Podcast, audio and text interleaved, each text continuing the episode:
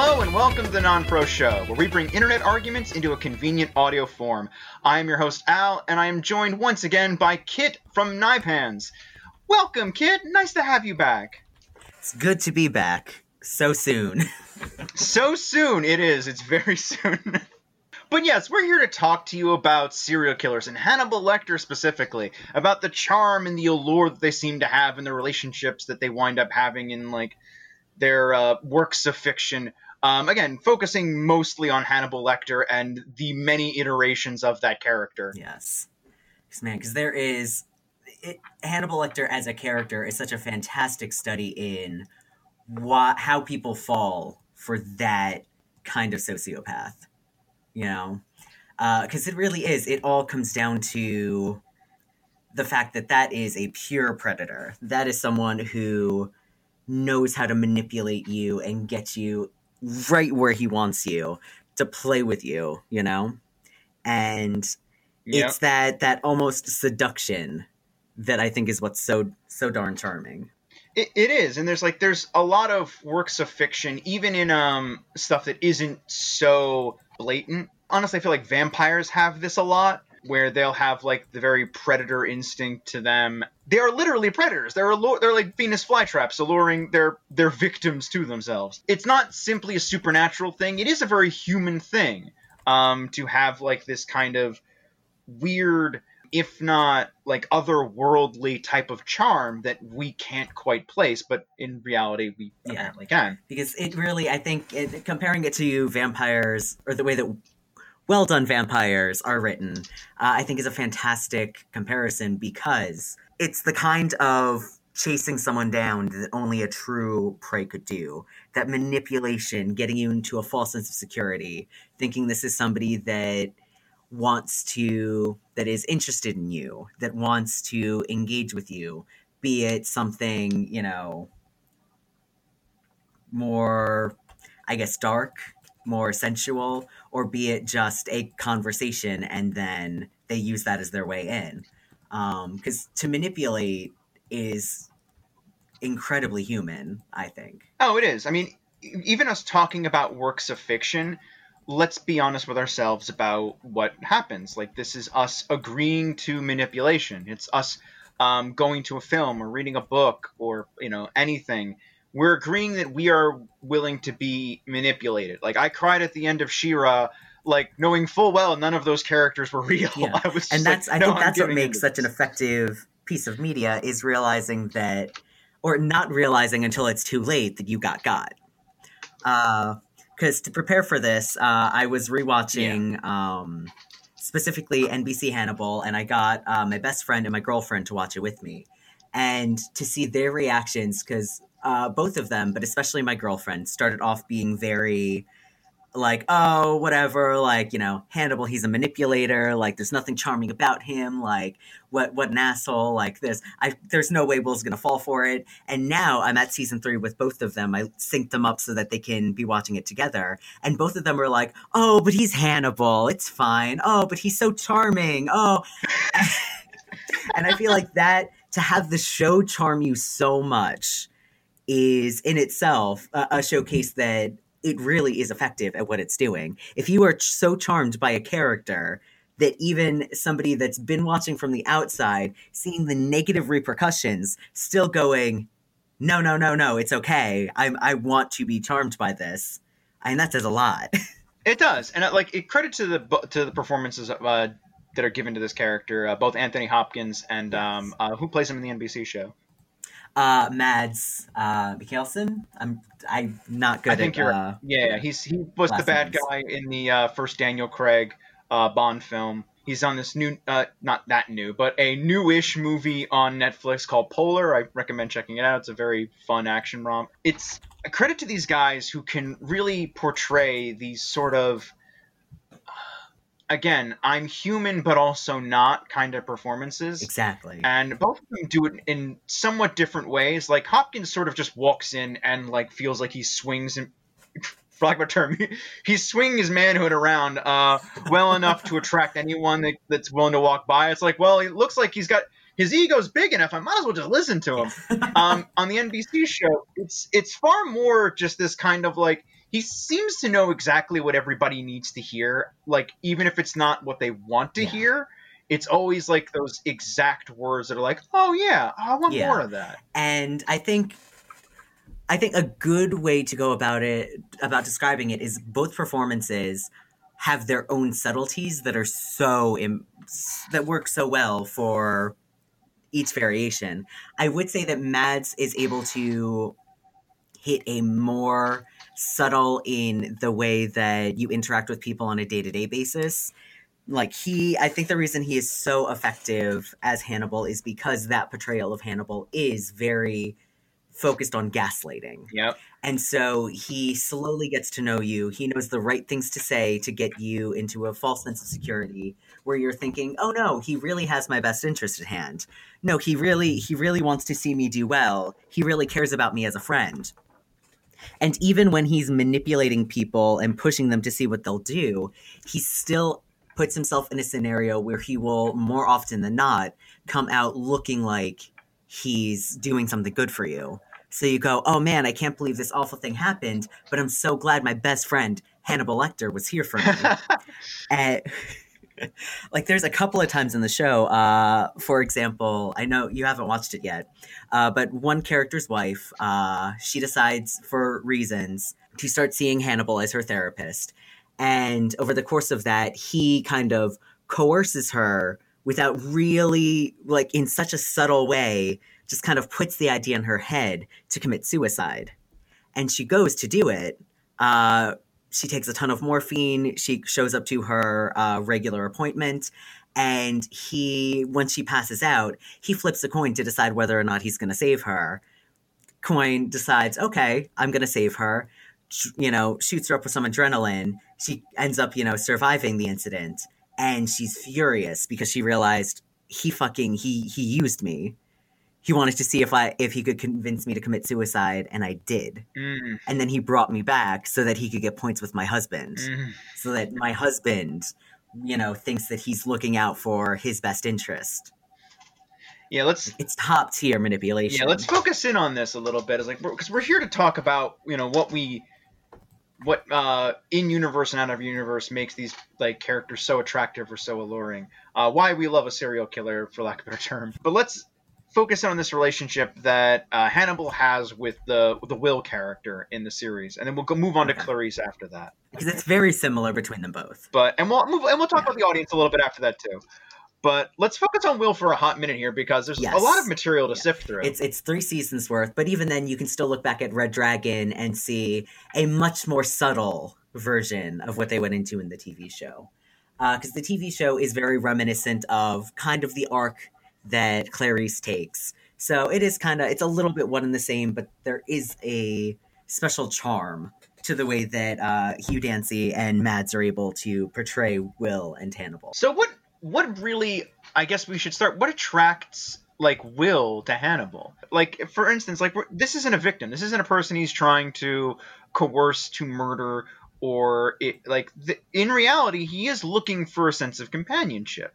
Now, whether that means like uh, romantic, it more than likely doesn't. It just it means that they're looking for something.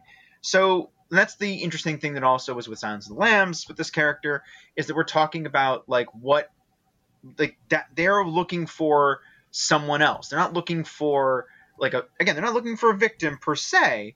They're looking for that companion, looking for another person to be around. So like what what attracts up what attracts Will to a person like that? See, now the interesting thing is, and I love pointing this out whenever I get somebody to watch the first episode, one of the very first things Will says, and you get such a fantastic reaction uh, in the way that, you know, Mads does his portrayal. Uh, Will goes, I don't find you that interesting. And Hannibal immediately has this reaction, like this look on his face that says, Oh, now that's a challenge because he found Will very interesting and he wanted to see because Will within the context of the NBC show it's almost upgraded to like a superpower the way that his mind works. Uh, he essentially has this hyper empathy where he's able to more or less piece together what a murderer is thinking in the moment why he chooses victims why he went about uh, the situation the way he went about it And to someone, to Hannibal, that's such a fascinating thing that this guy can get into the mind of a serial killer. So to him, it's, well, if he can get into the mind of a killer, let me start doing these copycat murders around this to see what he thinks on that. Let me try to become his friend so that I can hear more about that. What happens if I can get this guy to think the way that I think? Can I get him to murder alongside me? Can I get him to murder with me? Can I get him to be my friend? And that's kind of where Hannibal seems to be coming from with the way that he's pushing and prodding Will. Because uh, I think uh, while I understand why people wish it were romance, and I do think there is a serious connection, like to that, like with that kind of intensity between Hannibal and Will over the course of the three mm-hmm. seasons. I don't think it's fair to call it romance because it's not romantic in the sense that like you understand romance or I understand romance. Uh, as to like you know yeah. people that feel romantic attraction, yeah we're, we're also talking about probably two people that just feel those type of emotions yeah. in very different ways. And over the course of the show, yeah. you see Will go from, well, whatever, I'm talking to you because Jack Crawford wants me to talk to you, to, well, I feel like my world is falling apart and you're the only person that understands where I'm coming from, uh, to Hannibal frames him when Hannibal doesn't seem to be getting what he wants out of Will. He frames him for murder to once again try to get Will into a place where the only person he can lean on is him. And it's this back and forth of Will attempting to reject Hannibal and push him away and to try to use Hannibal in the same way that Hannibal's been using him. But it always comes back around to him realizing that there's something about Hannibal over this like over this slow seduction, this slow manipulation, where he can't live without Hannibal uh, which is ultimately it ends to him chasing Hannibal into Europe and then, you know, managing to on on two separate occasions trying to get Hannibal to just run. Like I don't want you to get caught by the police. I don't want you to be locked up. I don't want to take your freedom, but I can't be with you. This isn't healthy. I want you to go. And Hannibal choosing to be like, "No. No, I'm not going to go. I'm going to make sure that I'm somewhere where you can come find me." And inevitably Will does always go back to him. So I think it starts out from Will not wanting or needing anything, and Hannibal managing to get so in his head, using that manipulation, using that gaslighting, so Will doesn't think there's anything he could have but Hannibal. But is it just the um is it just gaslighting that winds up making it work? Because there are people that we see in real life where that does have an effect and like we we live in a world where that's a constant like from like you know those close to us to like the media in general and um, even some dumb internet podcasts and so on and so forth yeah. where that's that's pervasive it's something that uh that it it teaches you to come back or to keep uh, keep going? Is it only this one technique or does it feel like there's something more to them? Or is it just the the well writtenness of it so that it doesn't feel like that to the audience or to to the to the characters it's taking place with? So i think at, at the end of the day it is primarily persuasion and gaslighting that is the main tool that hannibal uses uh, but he also he's he manipulates not just will but manipulates people around him and manipulates those people so well that it's kind of like he's playing a massive game of chess. So it's not like he's just doing something to one person. He's like, he ends up sleeping with the woman that Will is very much interested in to get her to turn against Will, so that Will, uh, and also to kind of like cover his own ass, so that Will will get closer in turn with him because he knows, well, I can't trust her anymore because Hannibal's in her head too. So let me yeah. just keep getting closer to Hannibal he also used the death of a young girl that Will felt a, a kind of like fatherly relation to in order to be able to use her as a bargaining chip with Will. It's not just gaslighting, like it's also manipulation of taking things away. He doesn't directly do any of these things, but he puts actions in motion to take these things away. It's the it's it's really is just like yeah. an abuser. It's like we're, we're taking away your your options, the things that you can do. We're not going to see your friends anymore.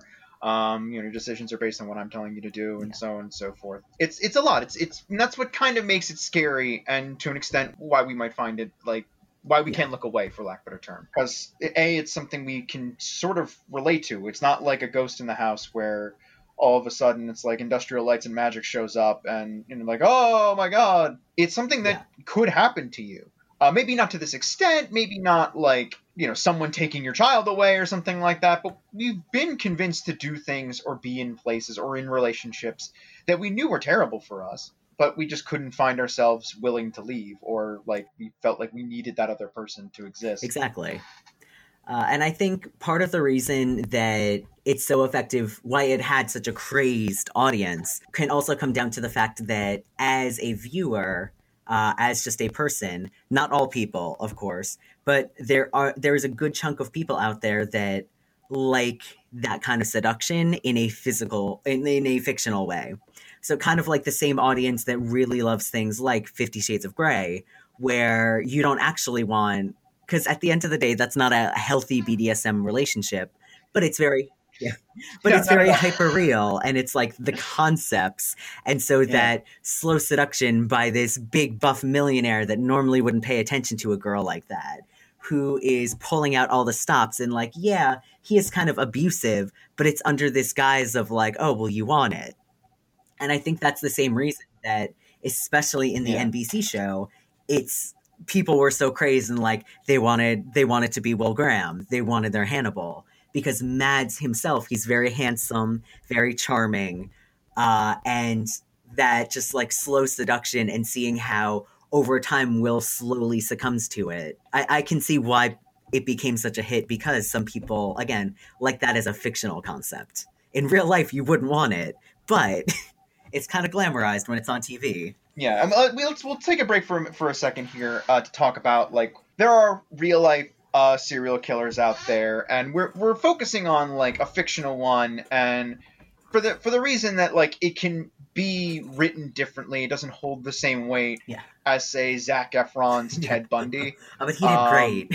Where you where clearly that was there was there were problematic things about that and like when you start writing for an actual genuine serial killer and also that there is something that's different about real life serial killers they aren't all for lack of a better term these you know dead sexy like kidnap you with a glance kind of characters sometimes they were just white men who had a lot of privilege and no one really said yeah. no to you know handsome white guys at the time so that can really be what real life serial killers were like, and they don't have to all be this. And again, we want to make sure that people understand that like that that is not something to glorify or to think is yeah. cool or sensationalize on. Because I think a, a really good case to see in real life what this really can amount to would be Charles Manson, because that's that's how he worked his magic, how he ended up building his little cult, was because he was so charming and so good at talking to people and getting the right kind of people that are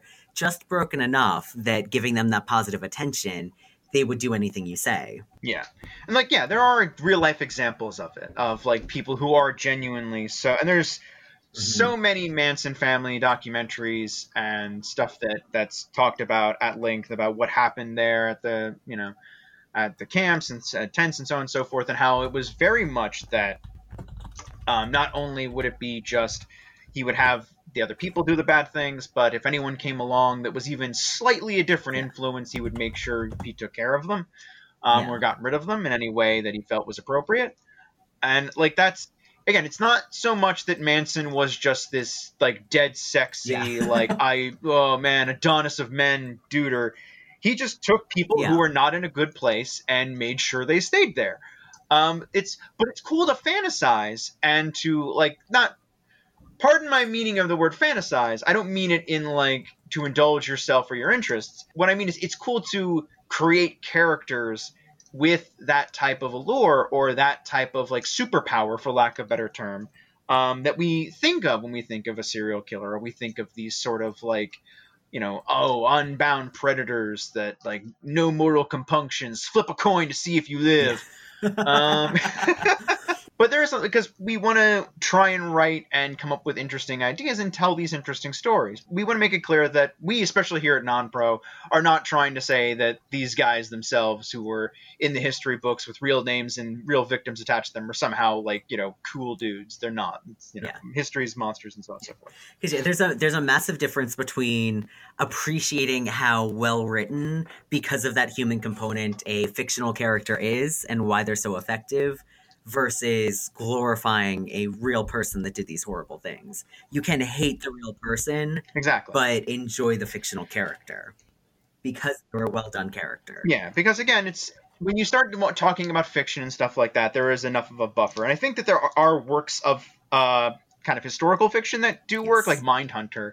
Uh, I was watching a little bit before this uh, to try and get myself into this, but like I find it's a very fascinating show because it's a talking about like, well, how did we come up with the idea of a serial killer? And it's of course sensa- sensationalized historical fiction, but it it definitely doesn't fall victim to a lot of uh, the, of a lot of the stuff people will do for serial killers, and like does paint these people as they are, but also where people snap mentally in these concepts, ideas, and what it's like to study and spend so much time looking into the killer's mind and so on and so forth, which is something the Will character to get transition Yeah. back to Hannibal um, is what apparently his like superpower is, Yeah. as it's been described, is to just sort of really get into what these people's heads and Yeah. what their thinking is like. And one of the fantastic things about that is it is a good example of how that can affect you because the reason why Hannibal's initial manipulation is so effective with Will is because uh, Will is himself, he's not entirely there, he's a little unstable. Uh, and going and doing such intensive work, and even though it's doing really fantastic things and is helping to save a lot of lives, it does wear down on you. And when you're not actually getting the help you need or having the proper checks and balances, when the person that you're going to to help you be stable is the one keeping you unstable, uh, it becomes impossible for you to do that job. And so, and to compare it back to the original set of movies with Anthony Hopkins, the reason why that Hannibal is so effective with Clarice is because she ends up being so disillusioned by her position in the FBI because she is she's an officer who is an officer for all the right reasons and she is surrounded by primarily men who are misogynistic and who have their own sleazy things going on and they don't want to be talked down to by a woman who she's not talking down to them. She's just a woman who is you know a level above them who is trying to make sure everything works properly. But that's to them it's a woman talking down to them so they can't listen to her. And Can't yeah. and so uh, she ends up being so disillusioned because essentially everyone around her is trying to tear her down and blame her and that she ends up looking heavily into trying to catch hannibal again. And it he gets so far in her head that uh, in the end she helps him she helps him get away.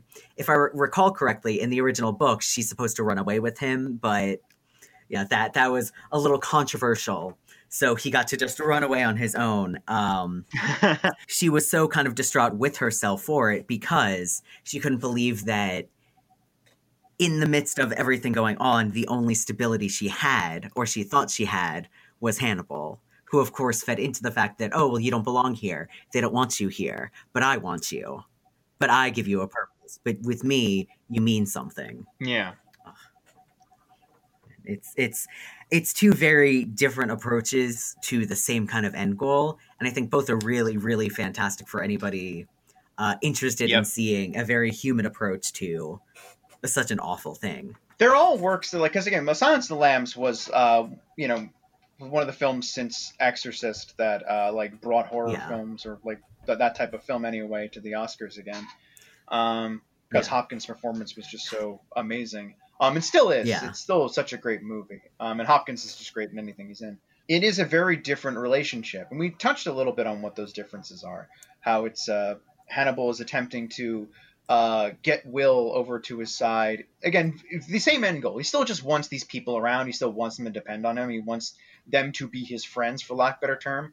Um, and as many people pointed out, that's sometimes more scary than a person who wants to murder you or have revenge on you or do something terrible. Is like when someone who's crazy will like do anything not, not because they not that they would hurt you but they will do anything to your life and the things around you to make sure that you're you're there and you're around them.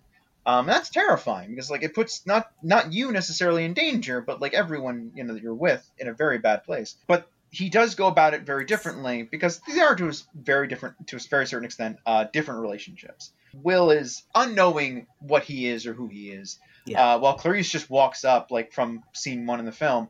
Uh, well, scene one with Anthony Hopkins anyway. Uh, in the film, knowing full well, like, okay, this guy's like a monster. He's, he's terrible. He's an awful human being. Um, so it's a start from a very different position of like bartering uh, for information and like going back and forth and like trying to, uh, well, I'll uh, I will reveal to you things that I know or that I think can solve your case, but you have to give me more of yourself or things about yourself so that I I feel and you have no choice in becoming closer. Exactly because uh, again in nbc hannibal you start off with he is a good colleague of another person who right off the bat you trust her. So you figure okay i should trust him.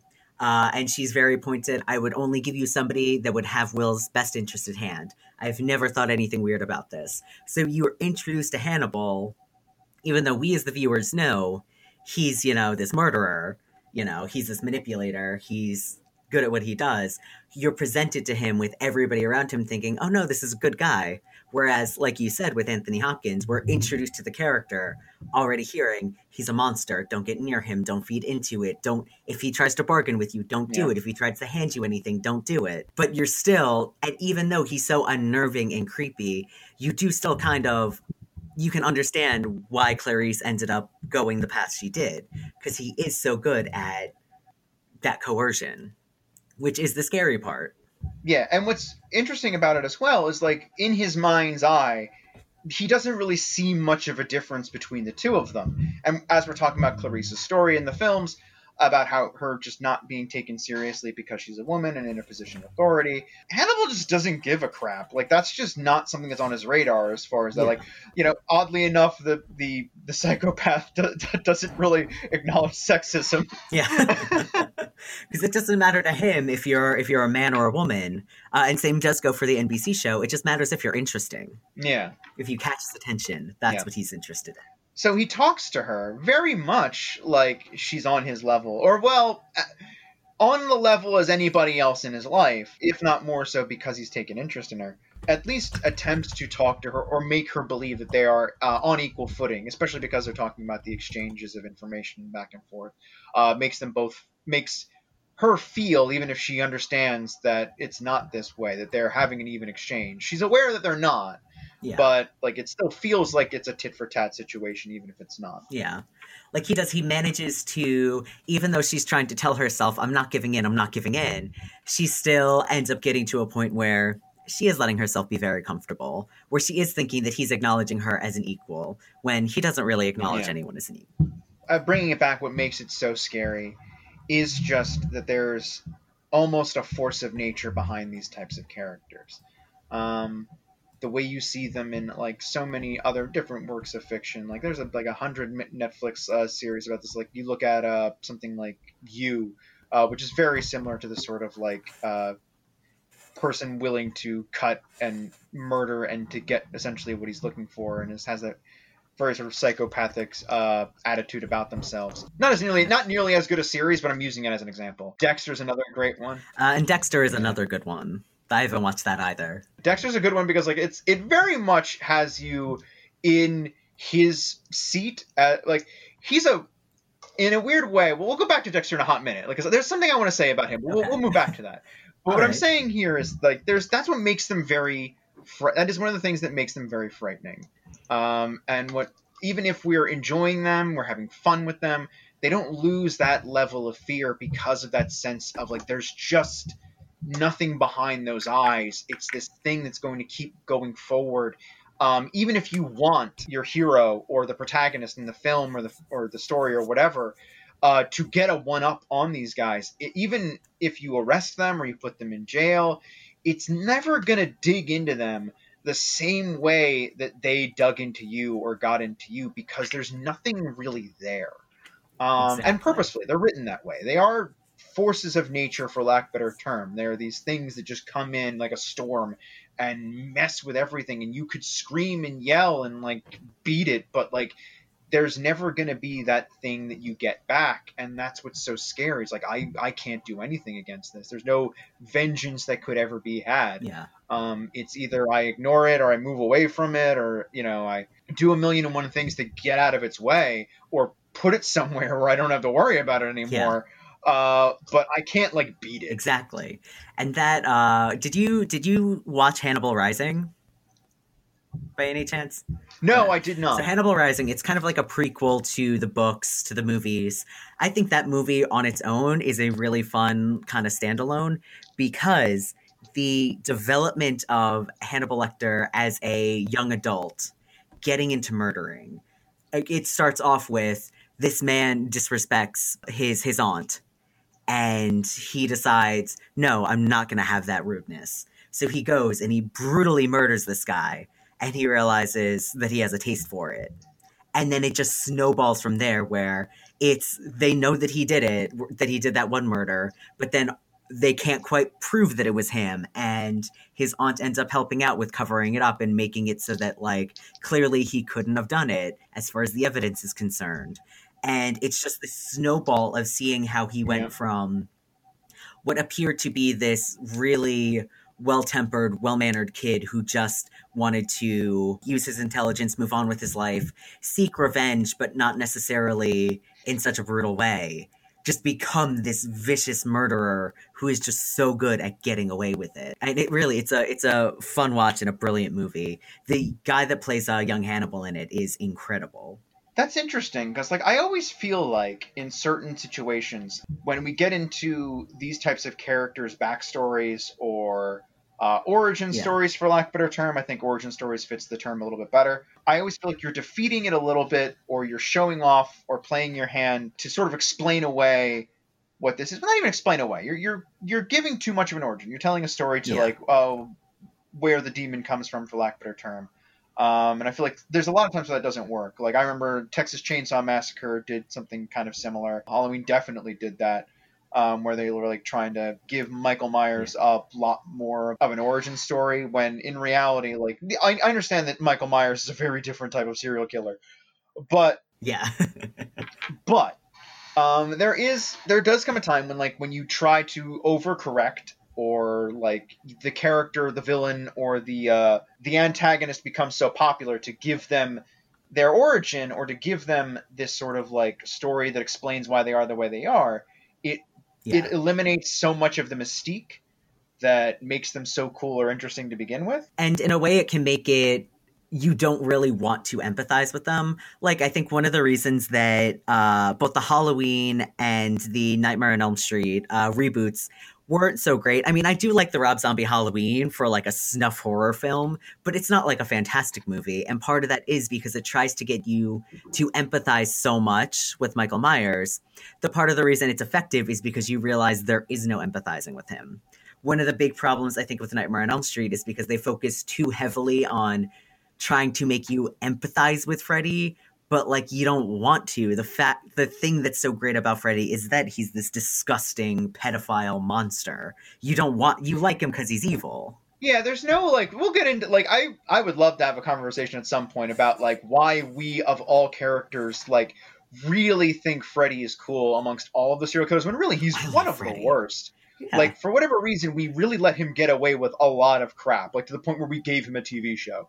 Um like music I'm videos, I TV wanna- show, it's all good. Yeah, he had a toy, like I'm just like I'm sitting here and I'm just kind of like why did we this guy was a pedophile. Like why are we like so into him? Like it's like like at some point we got I'm wearing a Freddy shirt right now.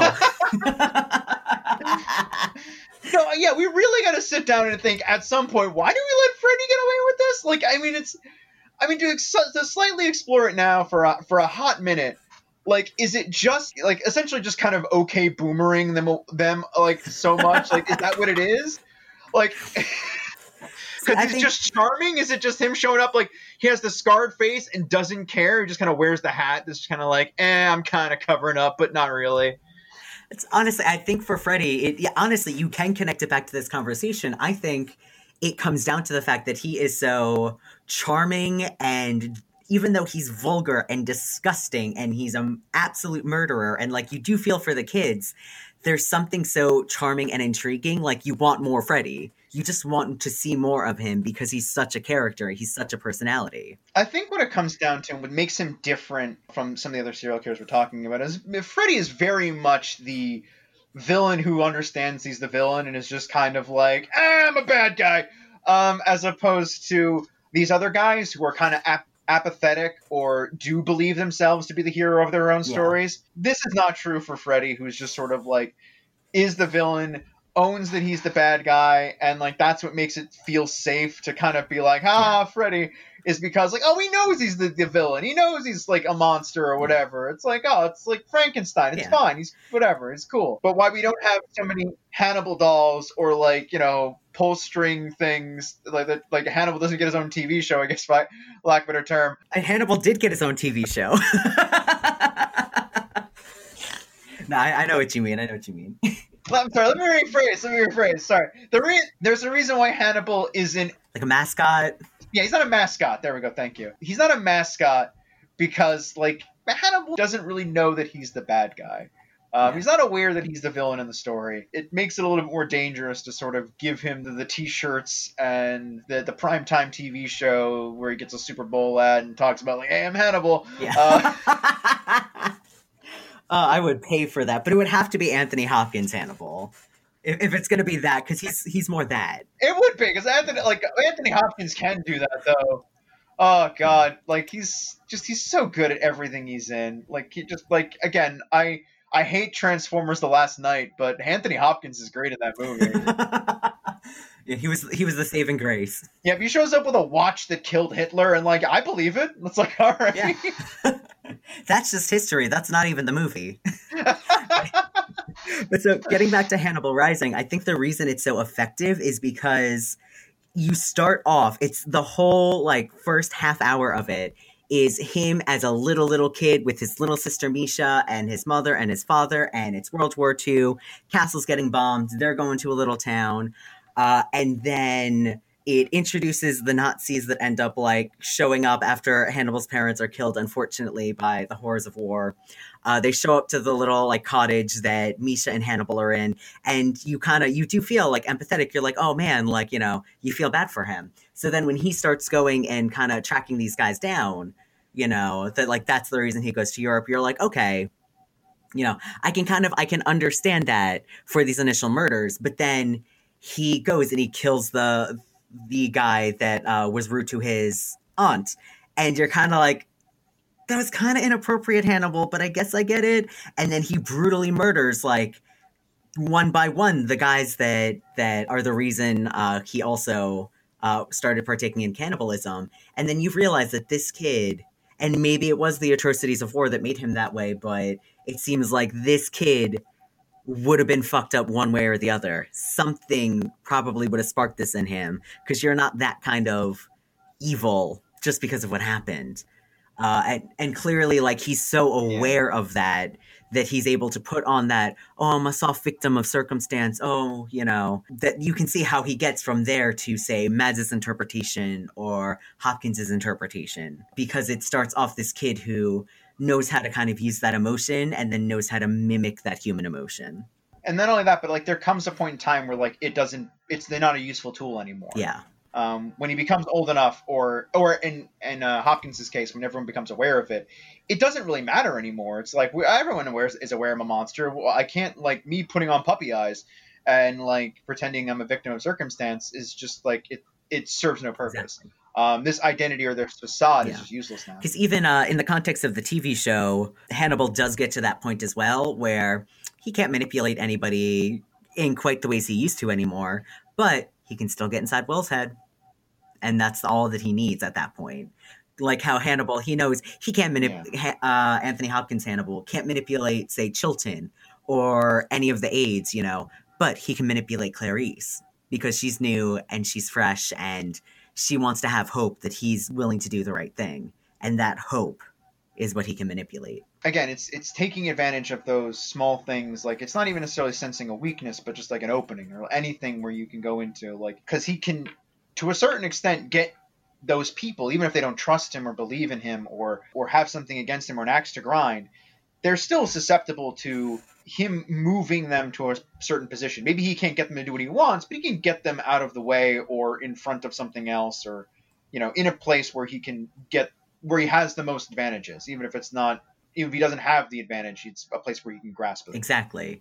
And he's the kind of person, he's the kind of character who can make grasp anything and take that as his entry. Let's um we, we touched on this character a little bit, uh, but I do actually want to talk a little bit about Dexter. Okay. Uh, because Dexter did come out before Hannibal. Like, correct me if I'm wrong on this, right? Uh, before the TV show, yes. I actually I don't know. Yeah, yeah, um, yeah. Obviously, like uh, obviously Hannibal Lecter Uh, yeah. was a character since the books, Which was the 80s. which were yeah. way before the movies, and the movies were even like up forever ago before the TV show.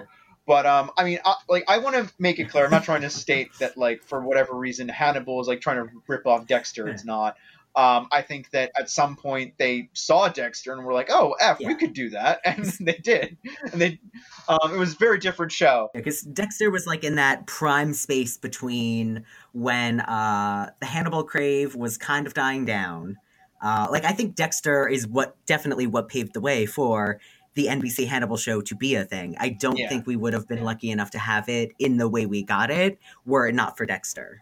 No, but I think it's a it's a very interesting, if not like it falls into a few of the trappings that I do want to talk about. Because Dexter definitely is trying very hard to be the like good guy serial killer as hard as it possibly can. Like I don't necessarily know if it succeeds, and from and from what I've seen of it, it doesn't seem to try to paint him too much in the right, but it is doing its best to because he you know like he is the protagonist. He's everything that's happening here. This isn't like with Hannibal or any of the, the movies having to do with uh, the Lecter character. Dexter absolutely is about this one singular character, and he kills. You know, he's a serial killer who kills other serial killers. That's that's his whole shtick. He's raised that way because his father, pretty much from when he was an, at a very early age, could tell like, okay, something's wrong with this with my kid.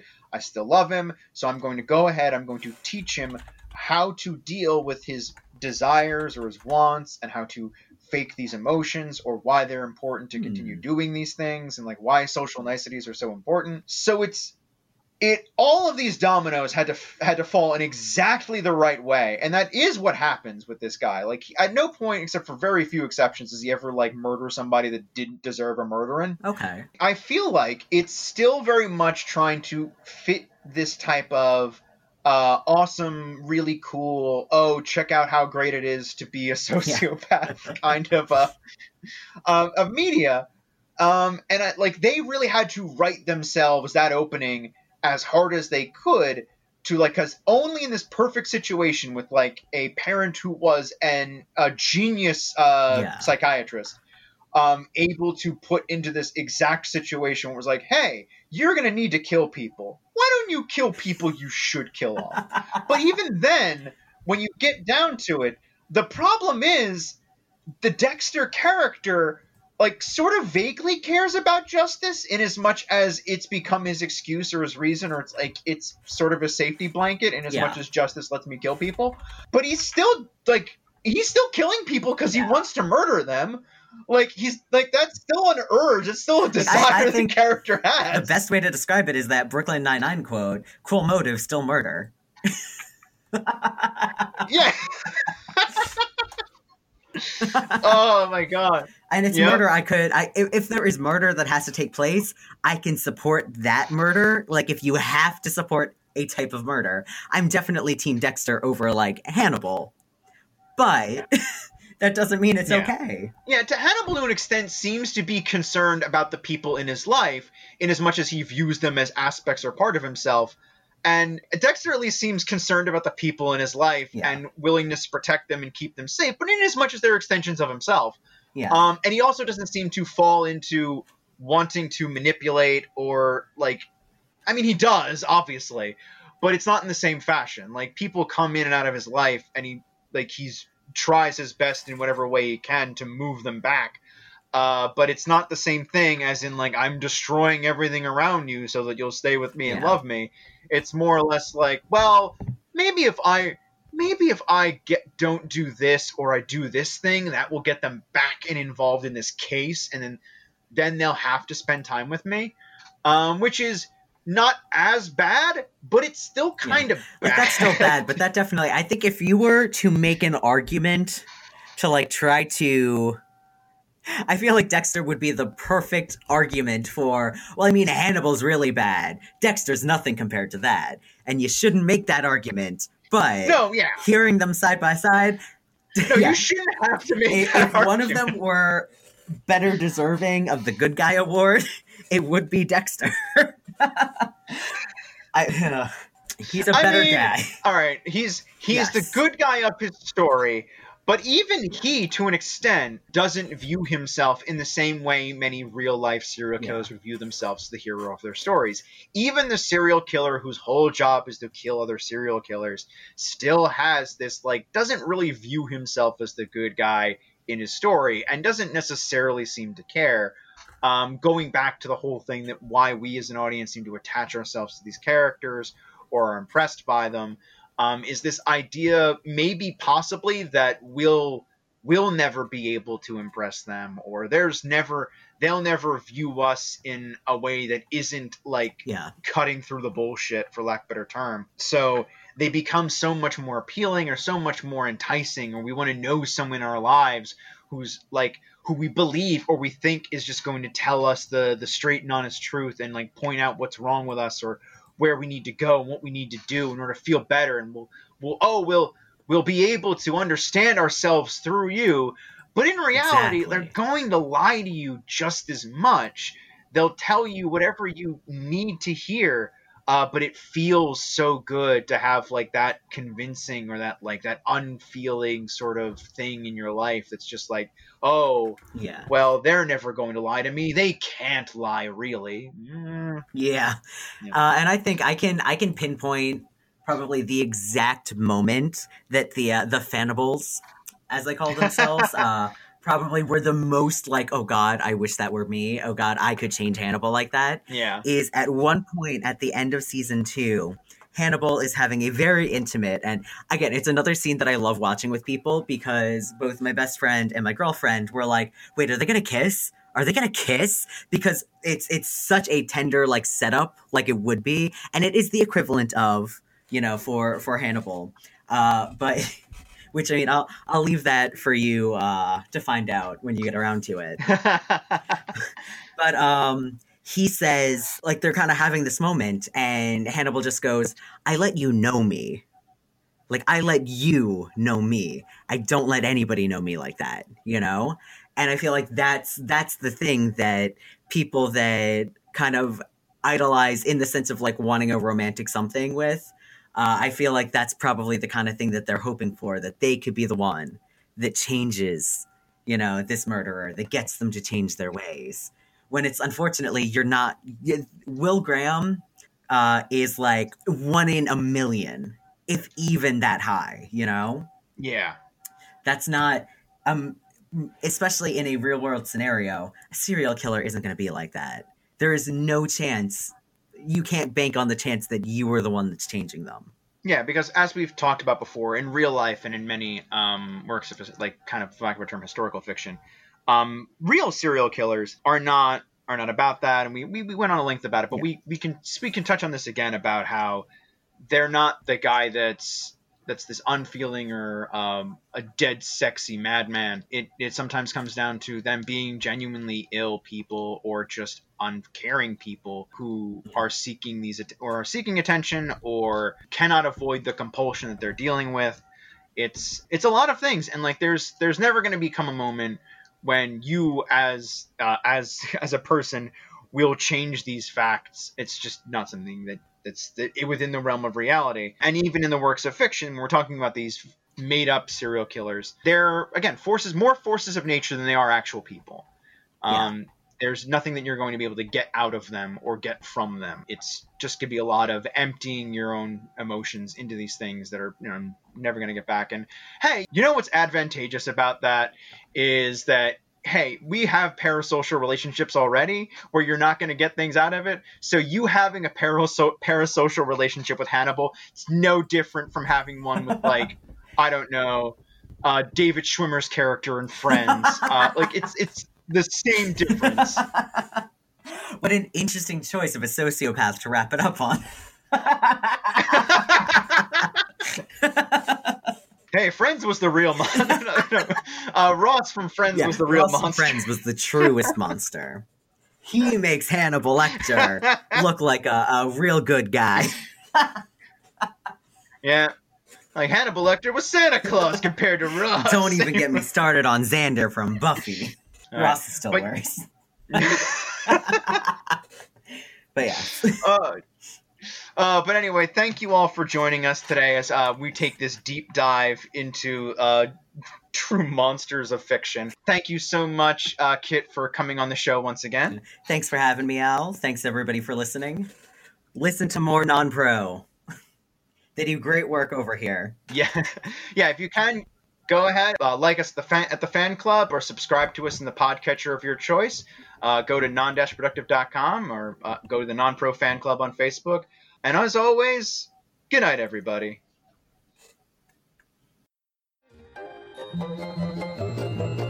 This has been a non productive media presentation. Executive producer Frank Hablawi. This program and many others like it on the Non Productive Network is distributed under a Creative Commons Attribution Non Commercial No Derivatives license. Please share it, but ask before trying to change it or sell it. For more information, visit non productive.com.